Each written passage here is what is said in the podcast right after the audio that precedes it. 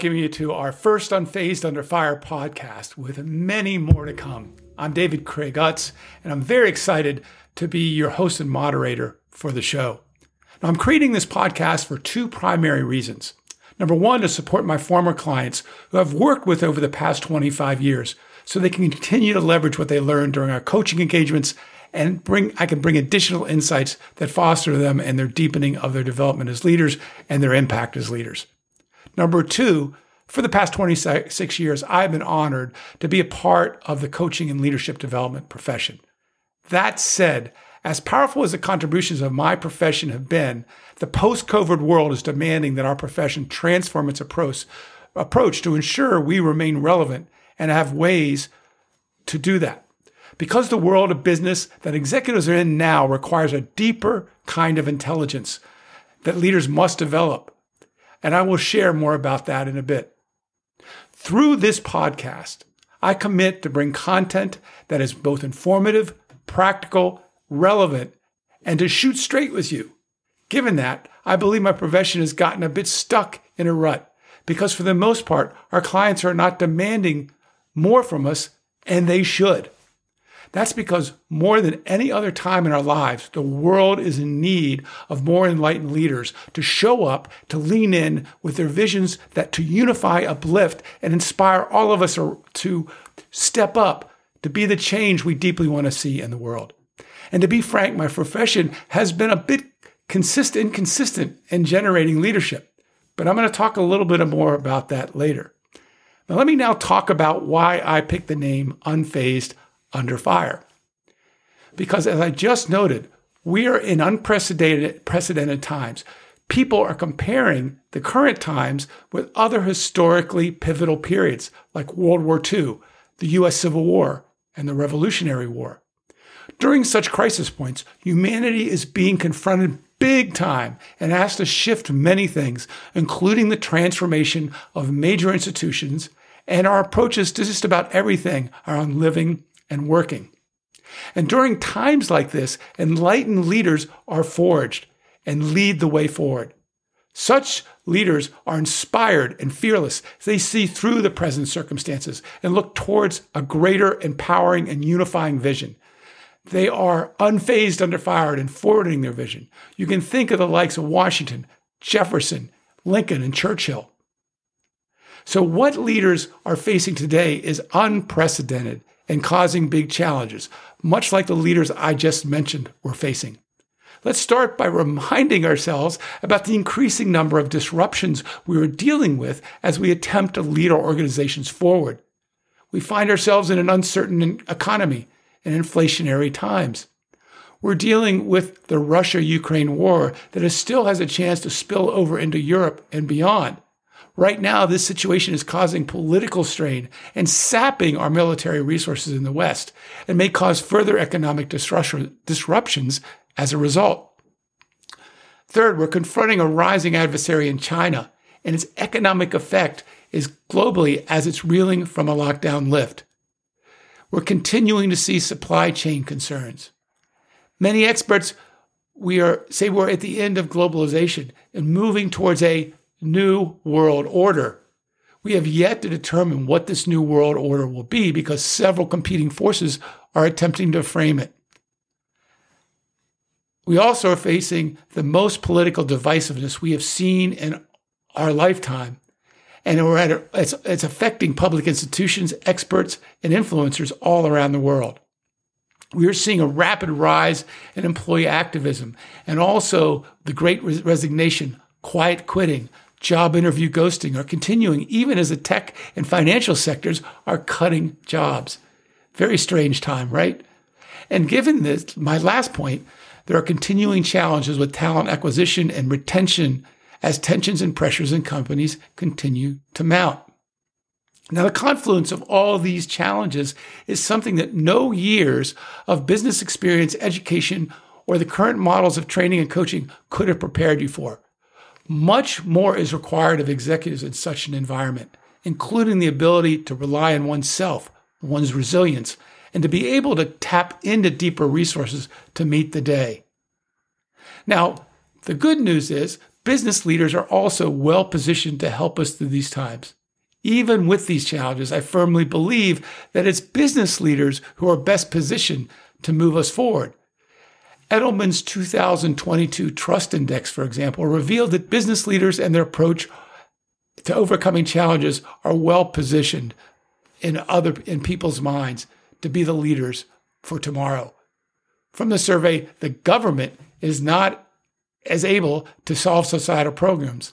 Only 44% take, are taking on a leadership role, believe they can take on a leadership role, and 42% do not believe they have what it takes to solve the problems and create measurable change.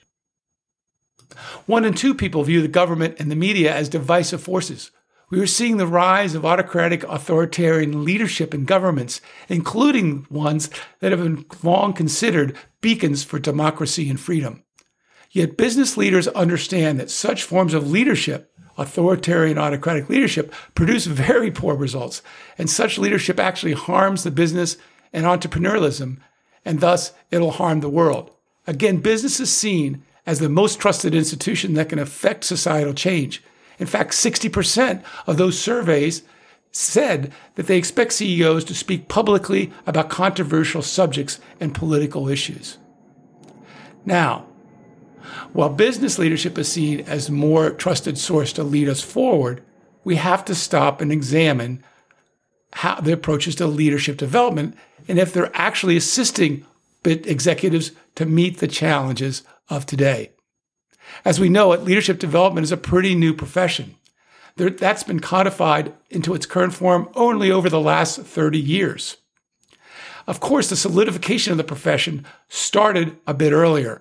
One can point back to Warren Bennis in the late 60s and early 70s as a precursor in the field as we know it today. In fact, in 1993, Forbes named Bennis the Dean of Leadership Gurus. Since then, a tremendous amount of research has been done on leadership. Thousands of books have been written on the subject, and the profession has done a great job of building leadership competency models that define leadership. So currently, we have a hybrid model that drives leadership development investment that integrates four key pillars. Number one, the university systems like Yale, Columbia Business School, UC Berkeley, Harvard, Wharton, MIT, to name a few. Number two, there are large professional services firms specializing in leadership development like McKinsey, DDI, Center for Creative Leadership, Franklin Covey, and Wilson Learning. Third, the first two have generated the third pillar of, of the current approach, which is the rise of leadership gurus, the likes of Marshall Goldsmith, John Maxwell, Simon Sinek, Ken Blanchard, Barry Posner, as a, as a, as a sampling. Then there's the rise of executive coaching, which has really only happened over the last 25 years. And it has integrated into this hybrid model. And the most successful executive coaches have worked, in a sense, to become mini gurus, if you will, so they could grow their influence and practices, as you will. Now, how effective has this hybrid model been? As I said, our industry has done an exceptional job of defining leadership competencies. It has created really strong educational and training programs to assist leaders in learning and applying those competencies. There's no doubt that there are some very good practitioners out there who help some executives develop into better leaders. But for the most part, the hope of the current leadership development process has outweighed its results. Few want to admit it, but we are in the midst, still in the midst of a major leadership crisis before the pandemic hit. And the pandemic hit just revealed how bad it was. So, what's the evidence that we're in a leadership crisis? Well, most leaders still disempower, man- micromanage, and work to control their employees. While we're seeing organizations attempting to correct this, there are still too few examples of genuinely empowering, high functioning organizational cultures. Second, an autocratic, authoritarian leadership style is emerging worldwide. There is increasing censorship that's reducing people's freedoms. This style emphasizes leading by fear, and those who, who manage work to destroy or weaken their opponents. Third, businesses and government institutions engage in heavily unethical, immoral, and illegal behavior. And such behaviors are being done in plain sight without consequences. And the media does not seem to care that it's happening. Executive leaders themselves are burning out in record numbers, with over 60% reporting high stress and anxiety regularly, and over 70% stating they're considering leaving their jobs for workplaces that care more about their well being. Let that sink in. As much as executives have learned about being a leader through coaching, training, reading, this knowledge is not standing up under fire. This is likely because leadership approaches may be cognitively understood, but for many, these approaches have yet to be translated into deep habits of being a leader. Now, let's look at some other key leadership development statistics. Now, US companies alone spend $14 billion annually on leadership development. Colleges and universities offer hundreds of degree courses on leadership. The cost of a customized leadership development program from a top business school can reach $150,000 per person. The level investment makes sense because whenever CEOs are asked to rank their top three human capital priorities, leadership development is always highly rated in the current and future priorities. But the question remains where are all the leaders? Now, in 2018, Forbes did a really powerful article that announced and confirmed yes, there is a leadership crisis, and astutely pointed to five reasons for this crisis that are even more relevant in the post COVID world. These reasons for the crisis include number one, the obsession with outcomes instead of causes and context. Now, this is what ha- the organizations, of course, want results. There's no doubt about it. There's pressure to produce results from the shareholders, the board, etc., and from the senior leadership itself. But it's similar to in the article they pointed to uh, the size of a pumpkin when you put a pumpkin seed in the ground. Can you guarantee what the size of that pumpkin will be? Right? And you really can't. But what you can do is take care of uh, tilling the soil and making sure the proper nutrients are in the soil and that you're watering it and you're taking care of the weeds that might be growing around the, the, the young plant. That increases the likelihood that you're going to have a great result. Well, organizations have emphasized the result, which they really can't control. And as I pointed to earlier, um, underemphasize creating an environment and a context and ignitions that improve the possibility that great results get generated. Number two, the machine metaphor is alive and well. We still think of an organization as a machine with replaceable parts like human capital and and other parts of the organization. And in a in a volatile, uncertain, chaotic world, the machine metaphor doesn't work. We have to see organization as a living organism and use nature more as a metaphor than a machine. The machine metaphor still lives in our subconscious, unfortunately, and that's another cause. Number three, ego, vanity, and arrogance. We see it all the time as people rise to the top, something shifts sometimes when they move into a management or a leadership job. The pressures are different. The pressures are coming from a different direction, from top down even more. And through that, the, the people that are sitting in those roles tend to allow their egos, their vanity, and their arrogance to grow. We still have too much, too many decisions happening in the ivory tower. Fourth, the more we do, the more we achieve. That's the motto. So busyness is acknowledged, not necessarily results, not necessarily outcomes, but busyness. If people are active, oh, we're relieved. But that does not necessarily equate to them generating some result or something that's going to be important to forwarding the value for the organization. So that's again something we must look at. Uh, and the final one is really the one that holds them all together. It is really the mother of all the other four. And that's a deficiency in self awareness, which really points to why we have a deficiency in leadership. Self awareness, the growth of one's consciousness, is the number one competency that leads to greater leadership. We have to not only understand that, but we have to understand the power and critical nature of self awareness itself and what it really is. You know, we taught, there was a book that came out a number of years ago, and I can't remember the author right now, but it was called Descartes' Error. And what the author pointed to is that thinking is not the primary orientation of a human being, it is their awareness if I'm unaware, I can't even know that I'm thinking.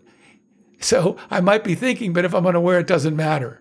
Awareness is king. And so we must begin to understand not only what we must do to grow self awareness, but we must get in touch with the fundamental nature of awareness in the human experience and as an ignition point for growing one's consciousness towards leadership. So, given this last point, one leadership development thought leader has shown us an approach that can lead us out of a leadership crisis and transform leadership at scale. His name is Bob Anderson of the Leadership Circle. Bob has done some of the most extensive research ever done on leadership and how it develops. His studies explored the most respected leadership competency models, psychological models, Eastern Western philosophy models, etc. But Bob's biggest breakthrough came happened when he explored the research of adult development theory. You see, just like children, adults deva- develop in stages, particular stages. For example, if we go back to childhood development, up to about age six or seven, children are in this world or mindset of magical thinking, where they believe that they can, Santa Claus can go the around the world overnight, deliver all the presents, and get home in time for breakfast with Mrs. Claus. Now, at around age seven or so, they become interested in how the world actually works. And for example, one of their favorite books becomes the Guinness Book of World Records. Now, the major difference between childhood development and adult development is that children tend to develop in predictable ways, while adults don't. For example, an adult can get stuck in a particular phase of development for the rest of their entire lives. So, the primary avenue of expanding this is the development of self awareness or their consciousness. Now, in Bob's work, what amazed him is he found that leadership competencies tightly aligned with what Bob called the creative stage of adult development. What Bob and his organization found is that most executives reside in the stage before this stage of what Bob called the reactive stage of development. And where most leaders are focused, highly driven, have a need for personal control, being right, and tend to have lower self awareness. Now, when executives pop into the creative stage of development, they are more grounded and attentive to their self awareness. They're more focused on creating through vision and purpose and higher value outcomes. They're less focused on themselves and more focused on their well being and performance of their team. They understand they can't achieve what they want to achieve without others in their support. And so they have a more empowering, inspiring approach to engaging in their business relationships.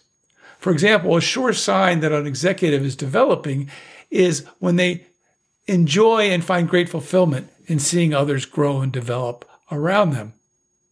So the question becomes how does an executive most naturally ignite to the next stage of development? And that aligns with the expression of leadership. Because as noted, the leadership crisis we're in, most executives are still stuck in a reactive mode. And during these times, this mode is being exasperated. So, during all, since, given all I've spoken about in this first podcast, let me share some of the principles I'm going to be focusing on in future podcasts the general themes are going to be around number one, You must start with self leadership to grow as a great leader of others. You can't effectively lead others unless you understand how leadership emerges in you and how you lead yourself. Number two, the fundamental thing that must expand in the human being is in the leader is self-awareness. Now, Bob Anderson points to the rise of consciousness as the primary shift in human beings that must happen for you to rise into leadership. So we must understand what this thing self-awareness really is and why is it so important to develop. Now, we know that we've talked about, but I think a lot of the things that we've read about in this haven't been as direct as they could have. We're going to be very direct and explore this in a way that'll make it very clear for you to understand in multiple different angles. Third, how to become a master at creating environments around you that bring the best out from others and inspire greater accountability. Fourth, understanding the power of language. Language, it is language that creates form and reality around us. If we don't have commitments, nothing happens, for example. If we don't declare where we're going, everybody's confused on direction. Language is powerful, and we'll be spending some time understanding the power of language. We're also going to be learning how to work with the subconscious and leveraging the breakthroughs that are coming from neuroscience. You know, our executive function is what we primary what you primarily use in your job as an executive. Absolutely critical, right? It's where the analysis and the labeling and the deciphering of information is happens and it's critical. But it's the subconscious mind that runs the show. And and understanding how these inter, interplay and how neuroscience, what neuroscience says about how we show up and maintain focus and engage our energy and, and, and inspire ourselves is essential to understanding how to be a valuable and important leader. So there you have it. The ultimate goal of Unfazed Under Fire is to reveal in clear and practical ways what you must do to develop the best version of yourself as a leader. This will also be a place for straight talk, not just cute leadership quotes, if you will. I also bring on guests that'll push your thinking and, and on various subjects. Again, as the show develops, I will be bringing forward effective, practical, and engaging content that'll support you to deepen your clarity and focus, energize your efforts, and become fearless in, in your execution as a leader. With that, I want to thank you for joining today. Hope you found today instructive and that you'll make this one of your go to podcasts. My goal is to deliver the high quality content that you demand as an executive to do so. Next week, I'll be having my first guest, Anatoly Yukarev, a leading thought leader in ethics and compliance. And we'll, on that show, we'll be talking about the intersection between leadership, ethics, and trust. It'll be a great conversation. In the meantime, and until then, have a great rest of your week or day. Drive safely if you're in your car, and we'll talk to you soon. Have a great day.